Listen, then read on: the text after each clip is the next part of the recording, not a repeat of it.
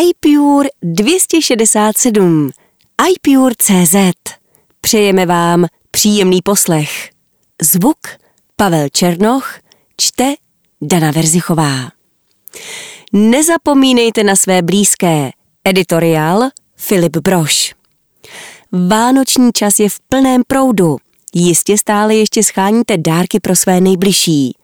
U nás v rodině řešíme dárky jen na úrovni dětí. Mezi dospělými si dáváme něco symbolického, jelikož Vánoce pro nás nejsou o hmotném dárku, odpočinku, dobrém jídle a o pohádkách. Během Vánoc toho také hodně přečtu a zamýšlím se nad uplynulým rokem. Je to také fajn čas se podívat a zamyslet se nad budoucností. Kam chcete dál směřovat? Co udělat lépe? Jaké máte osobní sny? To vše a mnohem více vám možná během koukání na princezny přijde na mysl.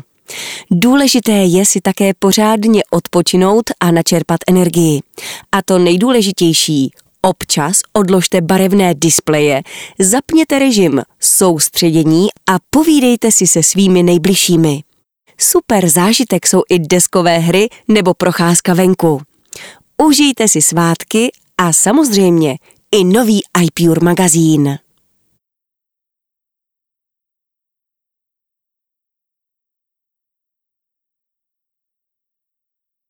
Jak vybrat televizi? Díl druhý.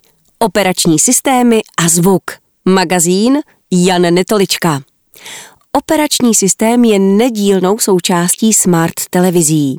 Ovlivňuje, jak bude prostředí vaší chytré televize vypadat a fungovat, do jakých filmoték budete mít přístup, či jaké aplikace si budete moci nainstalovat. Téměř každý velký hráč na poli chytrých televizorů využívá ve svých modelech vlastní operační systém. Samsung má Tizen, LG zase WebOS a Panasonic mají home screen. Pouze Philips a Sony se rozhodli nevyvíjet vlastní operační systém a vsadili na Android TV, který vychází ze známého mobilního systému Android od Google. Jaké jsou hlavní rozdíly jednotlivých televizních systémů? Android televize nabízí řadu užitečných aplikací. Android TV je aktuálně nejznámějším televizním systémem. Je to dáno nejen tím, že jej používají hned dva přední výrobci, ale také popularitou mobilního sourozence, kterému je sice podobný, ale není identický. Bohužel nebo bohudík. Nepočítejte tedy s tím, že na televizi najdete všechny vaše aplikace. Uživatelské prostředí Androidu je přehledné a intuitivní, avšak bohužel má subjektivní zkušenost s Android televizí před čtyřmi lety byla velmi negativní. Televize byla pomalá a každý úkon ji trval několik sekund. Pro někoho nevýhodou může být nutnost přihlášení k účtu Google, abyste mohli Android televizi vůbec používat. Takže pokud nemáte, budete si muset účet vytvořit. Tizen. Alternativa od Samsungu. Zatímco Sony s Philipsem využívají Android TV, poskytovaný společností Google, Samsung své síly vložil do vývoje vlastního operačního systému Tizen. Ten nenabízí zdaleka tolik aplikací jako výše zmíněný Android TV, Samsung se ale snaží kvantitu nahradit kvalitou. Ve výsledku tak máte přístup k YouTube, Netflixu či Amazonu, ale třeba i českému streamu. Hráčům vychází Samsung vstříc zabudováním služby Xbox Live, která je dostupná na každé televizi Samsung od roku 2022. Menší počet dostupných aplikací systém vynahrazuje skvělou přehledností a rychlostí. Potěší také, že Tizen je poměrně chytrý. Na základě vámi preferovaného obsahu si postupně dělá obrázek o vašem vkusu. Jedinou ale za to výraznou slabinou Tizenu je jeho pomalý internetový prohlížeč, který stejně nikdo nejspíše nepoužívá. V čemž tento software asi nejvíce ztrácí na Android TV. Já osobně jsem u Samsung televizí již několik let a až na občasnou absenci aplikace jsem nadmíru spokojený. LG Beanbird. Mimochodem, věděli jste, že LG znamená Life is good? Jejich primárním cílem je dělat lidem život co nejjednodušší, což se jim také daří. LG má taktéž software vlastní výroby, WebOS. Operační systém je velmi komfortní a díky opravdu jednoduchému průvodci Beanbird je WebOS vhodný i pro děti, ale i starší lidi, seniory. Nabízí vše, co potřebujete a vždy se můžete těšit na nějakou funkci, která vás potěší a usnadní život. PS AirPlay 2. Již nepotřebujeme Apple TV. Již nějakou dobu na nových televizích můžeme najít funkci AirPlay, díky které můžeme sdílet svůj obsah z Apple zařízení na TV. Seznam všech televizí, které tuto funkci podporují, je na stránkách Apple. Návod, jak sdílet obrazovku. Kdo vlastně potřebuje Apple TV a komu stačí jen funkce v televizi?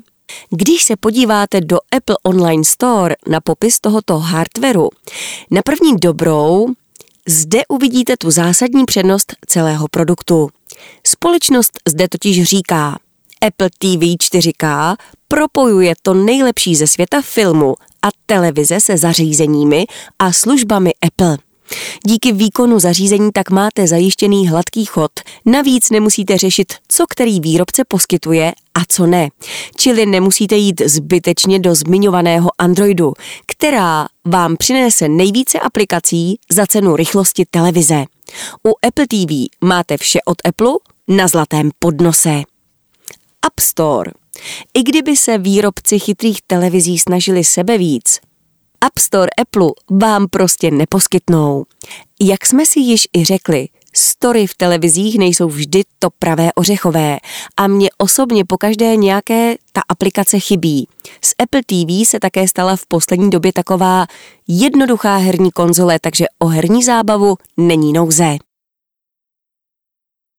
Centrum domácnosti. Přemýšlíte ještě z jakých dalších důvodů si Apple TV pořídit? Podívejme se na pár dalších. Pokud je vaše domácnost už patřičně chytrá, může Apple TV sloužit jako její centrum. Tím může být sice i iPad nebo HomePod, ale právě Apple TV je proto to nejideálnější. HomePod není u nás oficiálně prodávaný a iPad přece jen může být osobnější zařízení, které můžete používat i mimo svou domácnost. Další využití.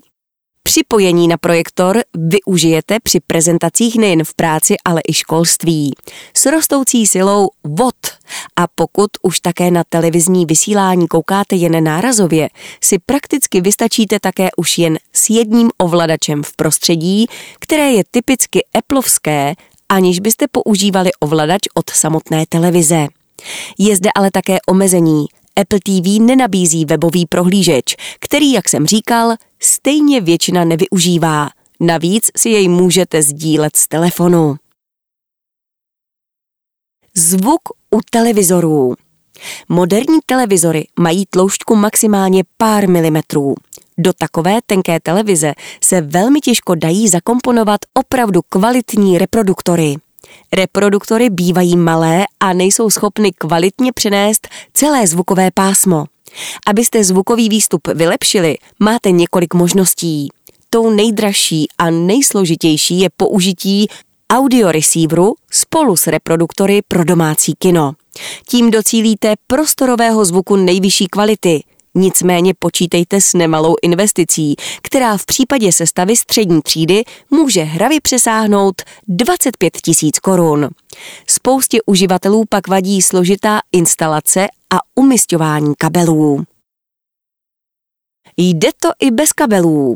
O poznání snadnější variantou je použití soundbaru, tedy reproduktoru, který byl přímo vyroben pro snadnou instalaci k televizoru s tím, že jeho instalace je velmi jednoduchá, nezabírá místo a díky bezdrátovým technologiím odpadá nutnost použití velkého množství kabeláže. Kvalitní soundbary bývají často doplněny o originální subwoofer. Lepší zvuk nemusí stát desetitisíce. Základní soundbar pořídíte už za cenu okolo 1500 korun. Zde však nečekejte subwoofer ani křišťálově čistý zvuk.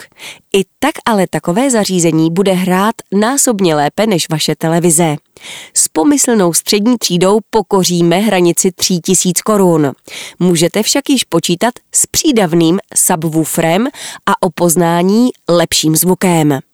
Ať už zvolíte jakkoliv, vždy bude zvukový výstup lepší než ten, který vám poskytnou reproduktory integrované v televizoru.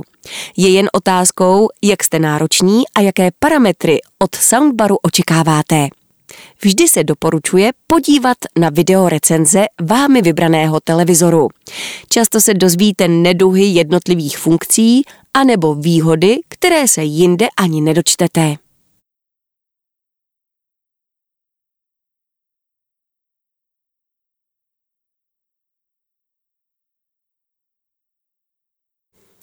Jura Ibl, Apple je po odchodu Eva lepší. Rozhovor Filip Broš. Jura Ibl, jednotka chaosu, kterou nemusím dlouho představovat. Kdo pravidelně a dlouhodobě čte iPure magazín, tak Juru pravděpodobně zná. Jura má za sebou turbulentní rok, ve kterém rozjel neuvěřitelný projekt, který vynesl jeho týmu ocenění Křišťálová lupa. Kromě toho ho stále baví Apple a aplikace. Co dalšího se změnilo? Juro, už je to nějaký pátek, co si naposledy napsal článek do iPure.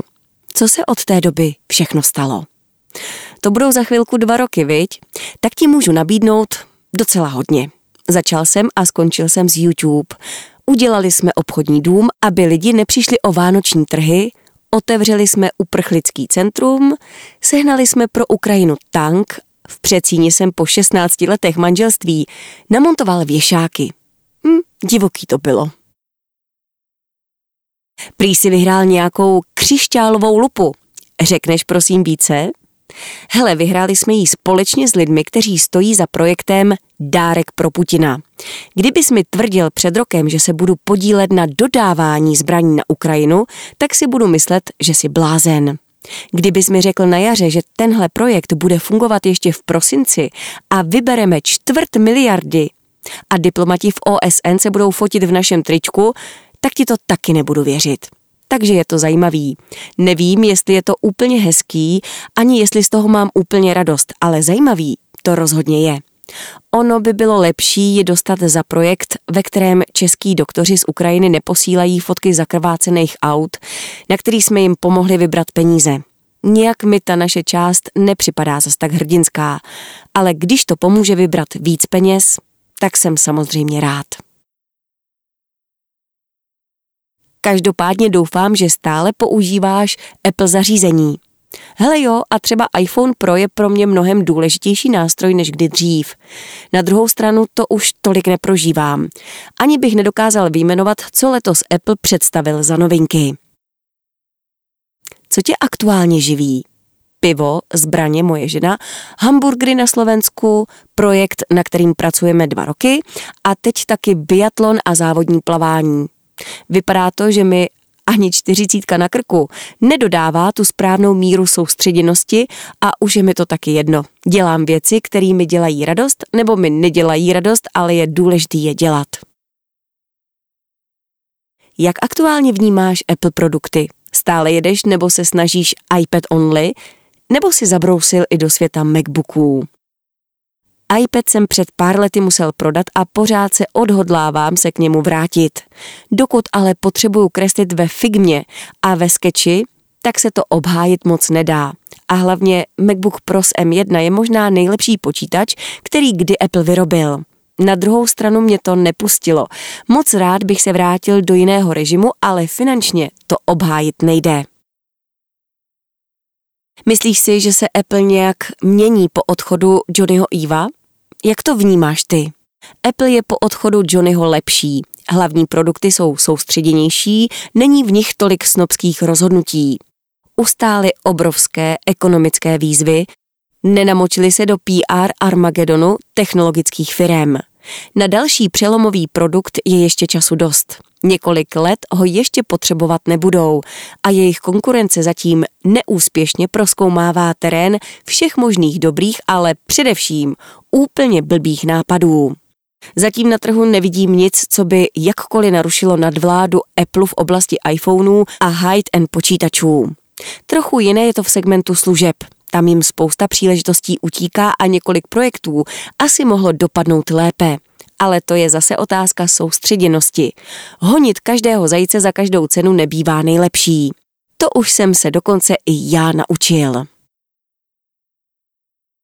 Vždy si měl v zásobě nějaké super workflow a typy na aplikace.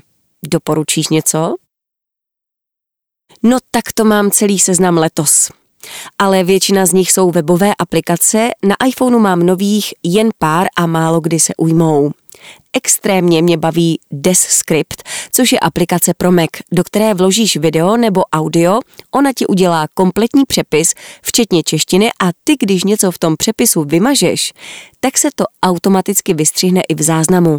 V angličtině a dalších jazycích to funguje i naopak. Napíšeš něco do textu a Descript vygeneruje ze vzorku hlasu odpovídající audio. Hodně zblízka sleduju nástroj Runway ML, což je webová záležitost, která kombinuje dohromady několik kreativních nástrojů umělé inteligence.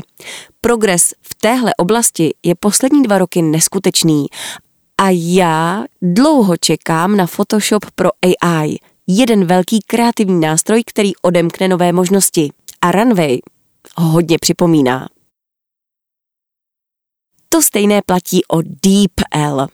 S tím mám i docela hezkou historku. Když jsme spustili dárek pro Putina, tak jsme potřebovali připravit německou verzi. Nechali jsme udělat překlad od profesionální agentury a už když jsem ho na web sázel, tak mi přišel nějak divný. A samozřejmě druhý den nám začali psát Němci, že máme na webu strašné chyby, že to vypadá jako nějaká podvodná stránka. Takže překlad za obrovské peníze se ukázal jako absolutní kravina. A tak jsme tam nasadili překlad z DeepL, který letmo poupravil rodilý mluvčí. Od té doby nemáme jedinou stížnost.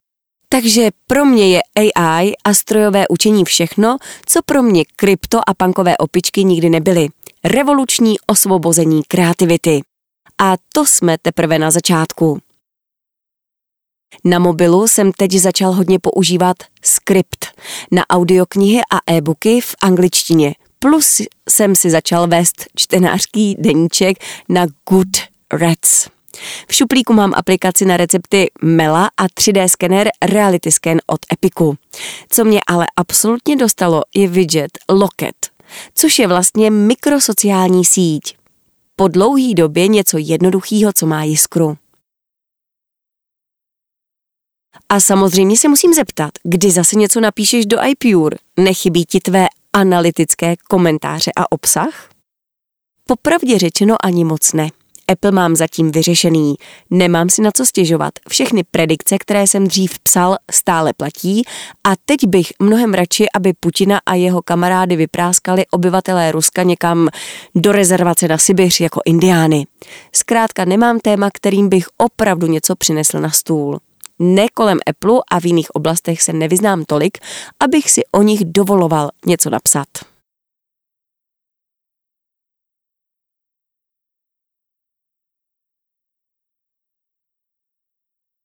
Náhodné typy, díl druhý, návod Jakub Dressler. Po krátké odblce jsem si pro vás připravil další dávku náhodných typů pro váš iPhone, které se vám budou jistě hodit. Tentokrát se podíváme na iMessage, FaceTime, mapy nebo screenshoty. Schválně, kolik jich budete znát? Jak obnovit smazané zprávy? Každému se to stalo. Smažete si zprávy a potom je potřebujete. Doteď jsem si myslel, že mi nezbývá nic jiného, než rezignovat a smířit se s tím. Vůbec jsem nevěděl, že si můžete obnovit zprávy v iMessage a to až do 40 dnů od jejich smazání. A víte proč? Je to totiž novinka iOS 16. Jak to tedy udělat? Jděte do aplikace zprávy, klikněte na upravit nebo na filtry vlevo nahoře. Rozdíl je v tom, jestli máte v telefonu zprávy od neznámých odesílatelů. Pokud je nemáte, budete mít jen upravit. Po otevření této agendy uvidíte na obrazovce volbu nedávno smazané. A to je vše. Vyberete si zprávy, které chcete obnovit a potvrdíte svoji volbu tlačítkem Obnovit vpravo dole. Zprávy se vám obnoví, včetně fotografií, videí i souborů. Jak si vytvořit průvodce v mapách? Apple mapy nejsou v našich končinách moc oblíbené, i když nechápu proč. Já jsem městský člověk, který nechodí moc do přírody, ani ho moc nezajímají zácpy ani aktuální situace na silnici. V tom mi stačí místní znalost provozu takže nemám ve svém iPhoneu nainstalovanou žádnou jinou aplikaci, která by souvisela s mapami než Apple mapy. Jedním z důvodů je i to, že si můžu vytvářet průvodce. Nechci říct, že to jiné aplikace nemají, jen nemám potřebu zkoušet něco nového. Teď s kamarády plánujeme cestu do Londýna. Abychom na nic nezapomněli, tak jsme si vytvořili v mapách průvodce pro toto město, stejně jako jej máme pro Řím, Prahu, Paříž, Lvov nebo Kijev. Je to náramně jednoduché. Můžete na to jít dvěma způsoby. Buď si vytvoříte průvodce a začnete jej plnit místy, nebo si najdete místo, které následně vložíte do průvodce. Pokud jste si našli místo, které chcete mít v některém z vašich průvodců, klikněte na něj. Buď i hned uvidíte volbu přidat do nebo více a poté vyberte přidat do průvodců. Pokud ještě neexistuje, tak jej můžete vytvořit přímo v této agendě. Pokud chcete nejdřív vytvořit průvodce a až potom do něj přidávat místa, je postup následovný. V menu, které vidíte v mapách dole, s polem vyhledávání, přejďte prstem směrem nahoru. Uvidíte vaši historii vyhledávání a průvodce. Klikněte na nový, vyberte jméno a fotografii, potom klikněte na přidat místo a začněte do průvodce vybírat všechna místa, která chcete navštívit. Pokud chcete průvodce smazat, stačí v menu průvodců potáhnout zprava doleva. Pokud jej chcete sdílet kamarádům, klikněte na průvodce, potáhněte lištu směrem nahoru a dole se vám objeví klasický znak pro sdílení. Na stejném místě jej můžete doplňovat nebo upravovat. Jak udělat screenshot celé stránky? Už se vám někdy stalo, že jste potřebovali udělat screenshot celé webové stránky? Jde to udělat dvěma způsoby a popravdě já sám si málo kdy vzpomenu na tu druhou možnost. První je samozřejmě ta, že budete část po části fotit obrazovku. Existuje ale i lepší způsob, který je tak očividný, že na něj po každé zapomenu. Když uděláte screenshot například v Safari, tak se vám objeví všem dobře známé menu úprav. Nahoře máte mimo anotací i možnosti, obrazovka a celá stránka. Překlikněte na celou stránku a iPhone vám i hned poskytne screenshot celé webové stránky, který můžete sdílet dál. Nezapomeňte na to, že i screenshot celé obrazovky můžete dále upravovat. Pokud chcete sdílet více obsahu, než se vleze na jednu obrazovku, ale bylo by zbytečné sdílet úplně všechno, můžete využít oříznutí nebo jiné anotace, které najdete na horní liště nástrojů. Pozvánka na FaceTime. Dodnes si pamatuju, kdy jsem poprvé uslyšel slovo FaceTime. Přesně tedy slovo FaceTimeovat. Bylo to na střední škole a já ještě neměl moc povědomí, co to je Apple nebo iPhone. Moje spolužačky ale měly svoje první iPhony čtvrté generace a domlouvali se, jestli si budou po škole volat nebo ne. Já si tehdy bláhově myslel, že se tak přes iPhone telefonuje. Na iPhone si přece neposíláte zprávy, ale iMessages. Tak si nejspíš nebudete volat, ale FaceTimeovat. Jo, takové ucho jsem byl. Dneska je to jiné, už chápu, co FaceTime umí a je to můj nejoblíbenější způsob volání, i když jej můžu praktikovat jen s několika lidmi. Naštěstí se jedná o lidi mě velmi blízké. Když jsme si ale chtěli volat přes videohovor s někým jiným, byla to otázka iPhoneu nebo Android, případně Windows. Jak jistě víte, Apple zpřístupnil možnost volání přes FaceTime i jiným platformám, pokud jim nazdílíte odkaz pro volání, který se jim otevře ve webovém prohlížeči. Jak to udělat? Když si otevřete aplikaci FaceTime na svém zařízení, uvidíte nejen historii volání, ale i dvě možnosti. Vytvořit odkaz a nový FaceTime. Když kliknete na Vytvořit odkaz, tak se vám otevře menu pro sdílení, ve kterém můžete využít z jakéhokoliv komunikačního nástroje, který máte v telefonu. Je to opravdu jednoduché, jen si na to vzpomenout. Možná jste si teď řekli, že všechny tyto typy už znáte, ale nesmíme zapomínat, že mnozí z nás jsou ostřílení profíci, kteří se o tuto problematiku zajímají a hltají každou novinku. Mezi našimi čtenáři jsou ale i ti, kteří nemají iPhone z fundamentálního přesvědčení a o mnoha funkcích ani neví. A pro ty z vás jsou tyto řádky. Často si říkám, jestli typy, které vybírám, nejsou až moc očividné, ale v tom si vzpomenu na jednoho mého známého, který nevěděl, že si jeho iPhone pamatuje hesla a že si heslo může v telefonu najít, kdyby jej potřeboval použít na jiném zařízení. Prostě nemůžeme vědět všechno, takže doufám, že alespoň jednomu z vás tyto řádky pomáhají a díky tomu máte větší radost z používání vašich jablečných miláčků.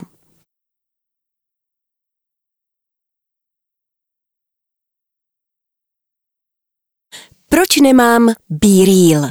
Magazín Karel Oprchál. Sociálním sítím se vůbec nebráním a dá se naopak říct, že jsem jim pozitivně nakloněn. Se svou mladší sestrou jsem napsal celou řadu článků zkoumajících současnou podobu, funkci a roli sociálních sítí a v podstatě jsem jedním z mála, kdo je dle mého názoru, jak si objektivně hájí. Přesto to však neznamená, že budu bezhlavě naskakovat do každého jedoucího vlaku jen proto, že to už udělali všichni okolo. Be real prostě není pro mě. Nejsem první, kdo zde k této stoupající hvězdě sociálních sítí vyjadřuje svůj názor. Můj kamarád Honzík Netolička stihl už v červenci napsat svoji recenzi, což bylo ještě v době, kdy okolo mě měli na této platformě účet pouze náhodní jedinci. Od té doby je však situace diametrálně odlišná.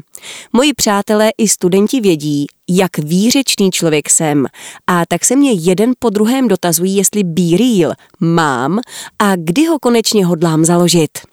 Není divu, Be Real byl ještě na jaře po celém světě stažen pouze zhruba 7,5 miliony lidmi, zatímco dnes už podle mě bude atakovat 100 milionů stažení. Poslední oficiální data jsou 53 milionů stažení v říjnu, ale toto číslo je dvojnásobkem stažení v srpnu a není žádný ukazatel, co by jen okrajově naznačoval zpomalení. Růst popularity této aplikace je tedy takřka exponenciální, čímž Be Real doslova drtí všechny dosavadní konkurenty. TikTok, Facebook i Instagram. Dovolím si ještě jen jednu poznámku bokem. Aplikace se oficiálně nazývá Be Real s tečkou na konci, ale pro přehlednost textu ji kromě názvu tohoto článku vynechám. Aplikace v nejčistší podobě. BeReal je v tuto chvíli skutečně fenomenální produkt. Díky svému založení koncem roku 2019 je to mladá aplikace, která se svému největšímu úspěchu ale těší až letos. Je to tedy zatím čistě investiční záležitost. Vývojáři získávají peníze od sponzorů a investorů, kteří v tomto konceptu spatřují dlouhodobý potenciál a zhodnocení svých financí. Aplikace proto nepodporuje žádné reklamy, žádné předplatné. Jednoduše se její používání žádným způsobem nedá považovat za formu obchodního vztahu mezi uživatelem a vývojářem, což se o téměř žádné jiné aplikaci na světě už říct nedá. Všechny mají svůj algoritmus a propracovaný mechanismus inzerce, které mají za úkol propagovat a sbírat kliknutí. V případě Be Real to tak zatím není. Aplikace je brutálně jednoduchá a zcela přímočará. Dokonce se na ní nemohou přidat ani společnosti a firmy, je určena výhradně lidem pro jejich zábavu a po odhalení jejich skutečného soukromého života. Potenciál je tedy potenciálně obrovský, ale uvidíme zda či, jak dlouho se to v této podobě udrží.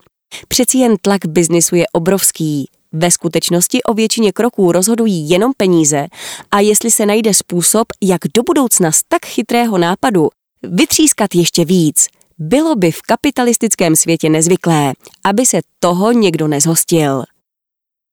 MKBHD onehdy zveřejnil velmi zajímavé video směřované Twitteru, který pod vedením Ilona Maska prochází strukturální proměnou a kromě reklam zmiňuje právě smysluplnost a reálnou fiskální úspěšnost předplatných. Jejichž počet se vždy podle statistik zastaví na zhruba 10% všech aktivních uživatelů. Pakliže služba není dostupná pouze za poplatek, vis Apple Music.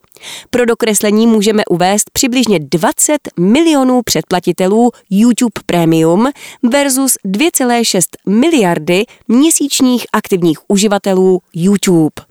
Aby se tedy dlouhodobě vyplatilo investorům své prostředky v BeReal držet, je potřeba zajistit udržitelný růst, který pravděpodobně bez spoplatnění nebude možný. Problém však je, že by to vlastně bylo úplně proti samotné filozofii BeReal, což by způsobilo docela převrat. Sama o sobě se mi však současná podoba BeReal v principu neuvěřitelně zamlouvá a moc bych mu přál, aby mu to vydrželo co nejdéle. A cože BeReal vlastně je? Pojďme si to v rychlosti zrekapitulovat pro případ, že jste článek kolegy Netoličky nečetli. Jedná se o naprosto jednoduchou aplikaci, která má jediný cíl. Jednou denně v náhodném čase zobrazit najednou všem uživatelům na světě push notifikaci, po jejímž zobrazení mají mít všichni uživatelé dvě minuty na to, aby zareagovali a vyfotili předtím i zadním fotoaparátem situaci, v níž se momentálně nacházejí. Ať už jsou v tramvaji, nudí se v dopravní zácpě, jsou u zubaře nebo snad trůní tam, kam i král chodí sám. Buď statečný, nefalšovaný, prostě ty, teď a tady. Už zde ale vzniká malý zádrhel, protože tento dvouminutový limit se dá překročit a vyfotit B-Reel se dá i mimo tento interval. Samotná aplikace tedy tímto přístupem sama sobě podkopává nohy. Na druhou stranu tím ale umožňuje uživatelům, kterým třeba přišla notifikace v noci, aby svůj příspěvek vyfotili, až vstanou. A nepřišli o svoji denní aktivitu v kalendáři aplikace, kam se fotky ukládají. Je ale asi jasné, že s vědomím toho se dá celá filozofie aplikace úplně obejít a váš reálný život je možná dle vašich potřeb naaranžován tak, jak chcete, aby na síti vypadal. Jenže přesně proti tomu chce Be Real vystupovat. Nechci si nechat nadávat od počítače. Co mi na Be Real dá se říct vadí, ale není tento logický paradox ani hrozící krach původní myšlenky, protože je moc idealistická. Všechno to dovedu pochopit a akceptovat, protože to je riziko podnikání. Vadí mi to, že aplikace uživatele upozorňuje, kdyby měl něco přidat a aby ji používal správně jako uvědomělý uživatel. Jestli něco takového vůbec existuje, by se měl těmito upozorněními řídit a dodržovat je. Již jsem výše objasnil, že pokud se notifikací k odeslání bírílu nebudu řídit, nic se nestane. Prostě jsem neměl čas a budu aktivní jindy. Však o nic nejde.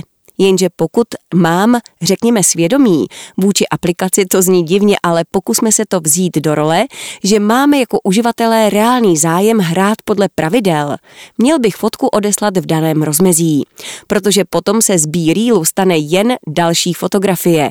Jen ty fotky nebudou mezi ostatními fotkami v aplikaci fotky, ale v B-Reel. Prostě logický nesmysl, ale víme, že to asi jinak nejde, protože v opačném případě by aplikace zanikla ještě před svým vznikem. Aby všechno fungovalo, jak má, a vaše aktivita na BeReal odpovídala tomu, co francouzští vývojáři propagují, měli byste mít zapnuté notifikace a neustále hlídat telefon, zda vás BeReal nevyzval k fotce. A možná o mě víte, že to je přesně stav, kterému se už dva roky stažím celým tělem i duší vyhnout. Nechci žít pod diktátem technologií, nechci je nadužívat, nechci je zneužívat a už vůbec si nepřeji, aby zneužívali oni mě. Ovšem přesně to spatřuji v Be Real aby aplikace fungovala, jak slibuje, což je vtipné, tvůrčí a nepochybně zajímavé, musíte se přilepit na svůj telefon a čekat, kdy vás AI vyzve k aktivitě.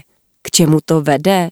Roztříštěná pozornost, narušená flow, ztráta kontaktu s realitou a neschopnost kontinuálně pracovat po delší dobu než několik minut.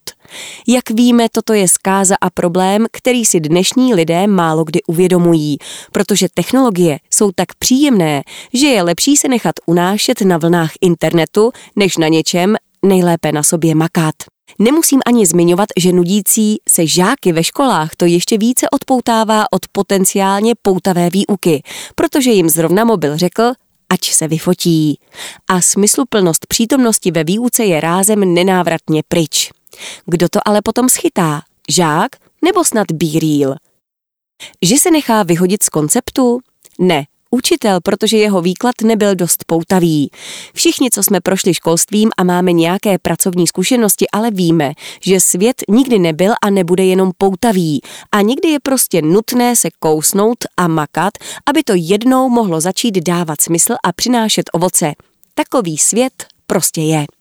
Opakuji znovu, nestavím se jako arbitr proti používání moderních technologií.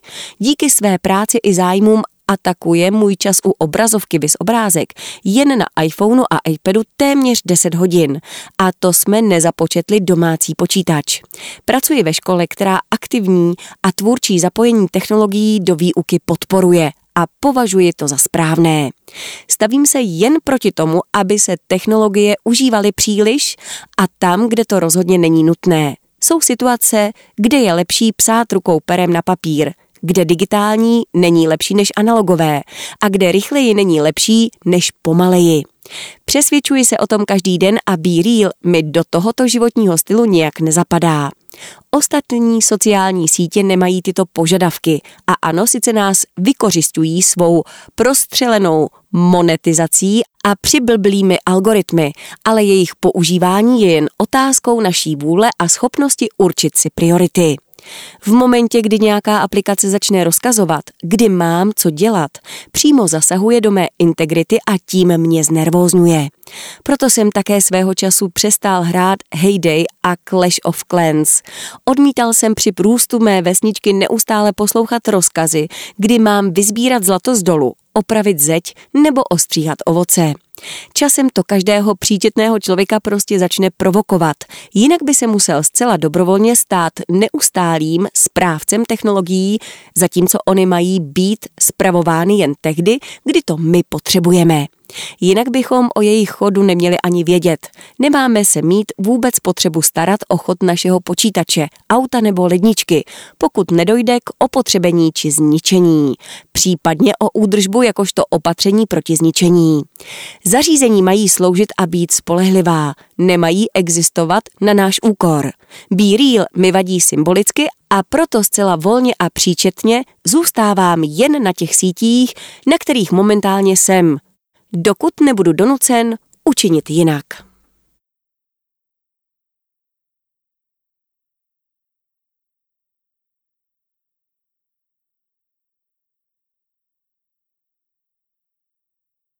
Jak na zkratky. Díl druhý.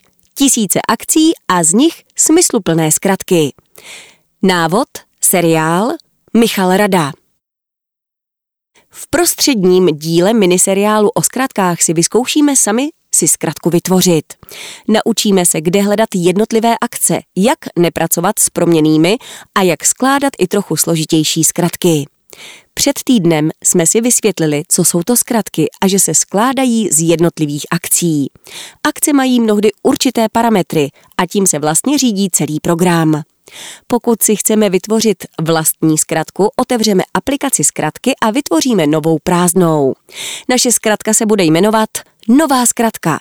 Nejprve si ji tedy pojmenujeme, abychom v tom měli pořádek. Při pojmenování musíme myslet na to, zda zkratku budeme chtít spouštět přes Siri nebo ne. Pokud totiž ano, musíme zkratku pojmenovat anglicky, abychom mohli vyslovit Hey Siri, my shortcut. Pokud je ale budeme chtít ovládat přes Siri, budeme mít potíže s jazykem a ovládáním vstupu, proto to pro české zkratky nedoporučuji. Zkratku si pojmenujeme tak, že klikneme na menu akcí u nová zkratka a vybereme přejmenovat. V tomto menu máme ještě položky sdílet, vybrat ikonu, duplikovat, vytvořit kopii, přesunout, pro zatřídění zkratky do složek, pokud si je vytvoříme.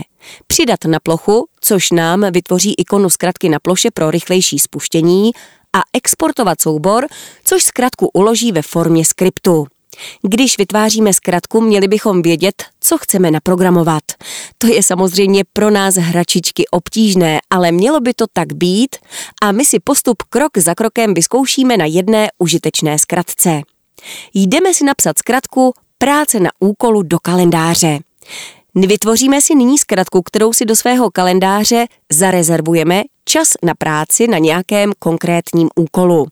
Znáte to, sice máte nějaký úkol v připomínkách s termínem, no jo, ale kdy na něm budete dělat, když víte, že na něj potřebujete třeba půl hodiny času? A proto si uděláme tuhle užitečnou zkratku. Novou zkratku si tedy pojmenujeme práce na úkolu do kalendáře. Obrazovka editoru zkratek má dvě části. V té horní vidíme jednotlivé akce zkratky. My tam teď nemáme žádné. A ve spodní, která se dá gesty vysouvat, je galerie akcí, což je seznam všech akcí, které můžeme do zkratky přidat. Soustředíme se tedy na tuhle oblast. Kromě tlačítek s kategoriemi a aplikacemi je zde i pole pro hledání akcí. To doporučuji používat, pokud už víte, že chcete hledat. Nejdříve si ale řekněme, jak má naše zkratka pro kalendář fungovat. Cílem je, abychom si do kalendáře dali schůzku, respektive zarezervovali čas věnovaný práci na určitém úkolu. Budeme tedy potřebovat nějaký jeden úkol z připomínek a pak budeme chtít vytvořit událost v kalendáři, kde nastavíme datum a čas a dobu trvání podle toho, jak dlouho chceme na úkolu pracovat. Aby to bylo naprosto jasné, chceme, aby se nová událost jmenovala práce na úkolu X. Naše kroky by tedy měly být následující. Najít a vybrat konkrétní úkol, určit si datum a čas naší práce na její délku a pak z toho sestavit schůzku v kalendáři. Teď, když máme celkem jasno, co chceme, jdeme hledat a skládat za sebe příslušné akce, vše ostatní za mne udělá aplikace zkratky sama. Postupně tedy vyberte a nastavte parametry následujících akcí. Za prvé, hledat připomínky splňující podmínku. Tím si filtrujeme všechny naše připomínky tak, abychom pracovali jen s nedotčenými. Najít připomínky. Vše, u kterých platí vše z následujícího. Pravidlo číslo jedna. Není dokončeno a pravidlo číslo dvě. Termín po 1. lednu 2022 termín přidáváme proto, abychom dokázali vyfiltrovat všechny, které mají nějaký termín dokončení a neměli v tom guláš. Seřadit podle termín, pořadí od nejstarších. Za druhé, vybrat ze seznamu. Tato akce nám zobrazí předem filtrované úkoly a my si z nich jeden vybereme. Za třetí, zpráva. Okno pro potvrzení a případnou úpravu názvu budoucí události. Za čtvrté, křížek, hvězdička, parametr. Práce na úkolu, vybraná položka. Všimněte si, že proměná vybraná položka se doplnila sama. Za páté, přidat novou událost. Tím vytvoříme v kalendáři novou událost s námi zvolenými podrobnostmi. U parametrů čas od a čas do vyberte možnost vždy se zeptat, čímž budete moci libovolně měnit začátek a konec události, tím také zajistíte, abyste museli uložení události potvrdit a předtím ji mohli upravovat. Co se stane po spuštění zkratky? Nejprve se vyfiltrují všechny nedokončené připomínky s termínem splnění po 1.1.2022. 2022. Starší nesplněné v seznamech snad nemáte, ne? Otevře se okno se seznamem těchto připomínek a vy si kliknutím jednu z nich vyberete. Pak se vás aplikace zkrátka zeptá na oprávnění mezi aplikacemi připomínky a kalendář. Dejte povolit vždy, abyste se s tím nemuseli po každé mořit. A pak se otevře okno s úpravou nové události do kalendáře, kde si sami zvolíte datum a čas a trvání události, která se automaticky pojmenovala práce na úkolu X. Po potřebných úpravách nové události kliknete na hotovo a aplikace zkratky vás opět požádá o oprávnění pro zápis do kalendáře. Zase dejte povolit vždy. A tradá, máte v kalendáři vyznačený čas na práci na daném úkolu. Zkratku si můžeme dále přizpůsobit. Ku příkladu si ve filtru v první akci pro výběr připomínek můžeme doplnit dodatečné podmínky filtru přes tlačítko Přidat za posledním filtrem a nechat si tak zobrazovat jen připomínky označené za důležité, nebo jen ty obsahující v názvu Udělat. Možnosti jsou skoro nekonečné. Nebo pokud si chcete plánovat věci na dnešní den každé ráno, pak si můžete v akci pro vytvoření nové schůzky u pole čas od nastavit dnešní datum a čas od 13.00 s tím, že čas dokonce si vyberete až v okně pro spuštění zkratky. Podobných úprav můžete udělat mnoho a mnoho dle libosti. Poznáváme systémové akce. Jak jsme si tedy řekli, je to jen o postupném skládání akcí za sebe, nebo vnořeně do jiných, jak je vidět na schématu s podmínkami. Akce se do zkratky jednoduše přetahují ze spodní části obrazovky editoru akcí. Právě v galerii akcí budeme postupně hledat a poznávat různé akce. Nad polem pro hledání máme v galerii akcí dvě záložky, a to kategorie a aplikace. V kategoriích si vybíráme z mnoha různých kategorií, jako jsou oblíbené, akci si můžeme přes menu přidat do námi oblíbených, pokud ji často používáme. Skripty obsahuje různé podmínky zprávy, notifikace, ale také možnosti pro zadání vstupu uživatelem, zobrazení menu nebo smyček opakování s více položkami. Sdílení, místo, dokumenty, média, web a podobně. Po rozkliknutí dané kategorie se nám ukáže někdy až několik desítek zkratek. Po rozkliknutí zkratky se mimo jiné objeví i její český popis, takže představovat si tu jednotlivé zkratky nebudeme. Přesto si dovolím na některé speciality upozornit. Kategorie skripty obsahuje různé podkategorie, jako jsou třeba čísla, kde jsou zkratky umožňující matematické výpočty a práci s čísly. Akci požádat o vstup budete pravděpodobně používat docela často. Pokud tuto akci přidáte, můžete v jejich parametrech zvolit, jaký druh vstupu chcete zadat a podle toho se objeví příslušné okno po spuštění zkratky. U textu text, ale třeba u data se rovnou objeví kalendář a podobně. Pokud budete vytvářet složitější zkratky, mrkněte se do podkategorie proměné, kde kromě klasických akcí na nastavení proměných je třeba i akce přidat k proměné, což se také může hodit. Následující akce pro seznamy ku příkladu akci Vybrat ze seznamu jsme použili v naší zkratce s úkolem do kalendáře před touhle akcí musíte mít k dispozici alespoň něco do seznamu, který se sice vytváří automaticky, ale kde nic není, ani zkratka nebere. U složitějších akcí budete potřebovat pracovat s podmínkami a smyčkami. Programátoři tohle sice nenávidí, ale dobře znají. K tomu slouží akce, když opakovat a opakovat s více položkami. Pokud přetáhnete akci když, zjistíte, že se vložily tři části.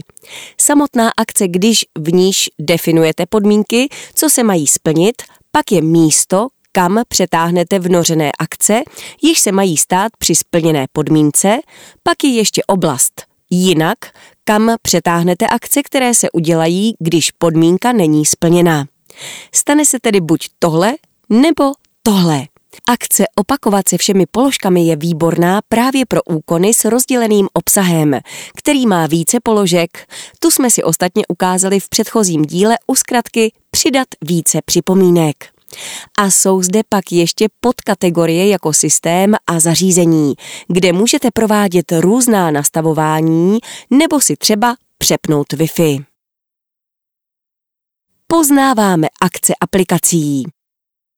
Vestavěné akce od Apple umí lecos. Od zpracování fotek až po odeslání zprávy se stavem baterie. Kdyby to náhodou někdo někdy potřeboval. Už tak se s tím dají dělat kouzla. Opět připomínám, Začátečníci mohou najít aplikaci v galerii zkratek. Nicméně to není všechno, protože akce mohou přidávat i vývojáři aplikací a často a rádi to činí. Jimi přidané akce fungují na principu volatelných funkcí přes vnitřní URL adresy. Ale to vás většinou nemusí zajímat. Důležité je, že akce aplikací najdete nahoře v seznamu akcí na záložce aplikace. Tam jsou jak aplikace systému, soubory, fotky Safari, tak ale i vaše nainstalované aplikace, u kterých vývojář připravil nějakou akci. S akcemi externích aplikací se pracuje jako s těmi systémovými. Přetáhnete akci do zkratky a pak hned vidíte, jestli má nějaké parametry a ty můžete nastavovat tak můžete do zkratky přidat u aplikace Day One, třeba akce pro vytvoření deníkového záznamu, nebo přidání něčeho již k existujícímu deníkovému záznamu, nebo třeba vyhledat či vyfiltrovat deníky a záznamy a pak s jejich obsahem dále pracovat. Jako jsme to předtím udělali s připomínkami v naší zkratce. Aplikací s nějakou zkratkou je celá řada. U mě je to s celkem asi 700 aplikací víc než třetina. Některé akce jsou bombastické, třeba práce s obsahem v Knowledge Base, aplikaci Devon Think, nebo akce aplikací Fantastical a Things. Některé jsou trochu sporné, jako jsou akce prohlížeče Edge, ale jsou jich stovky, vlastně tisíce. A je jen na vás, jaké si najdete a jak si s nimi budete umět vyhrát. No a příští týden se podíváme na to, co všechno se dá se zkratkou dělat, když už si ji vytvoříte a jak se zkrátka dá zaintegrovat do systému a vašeho workflow.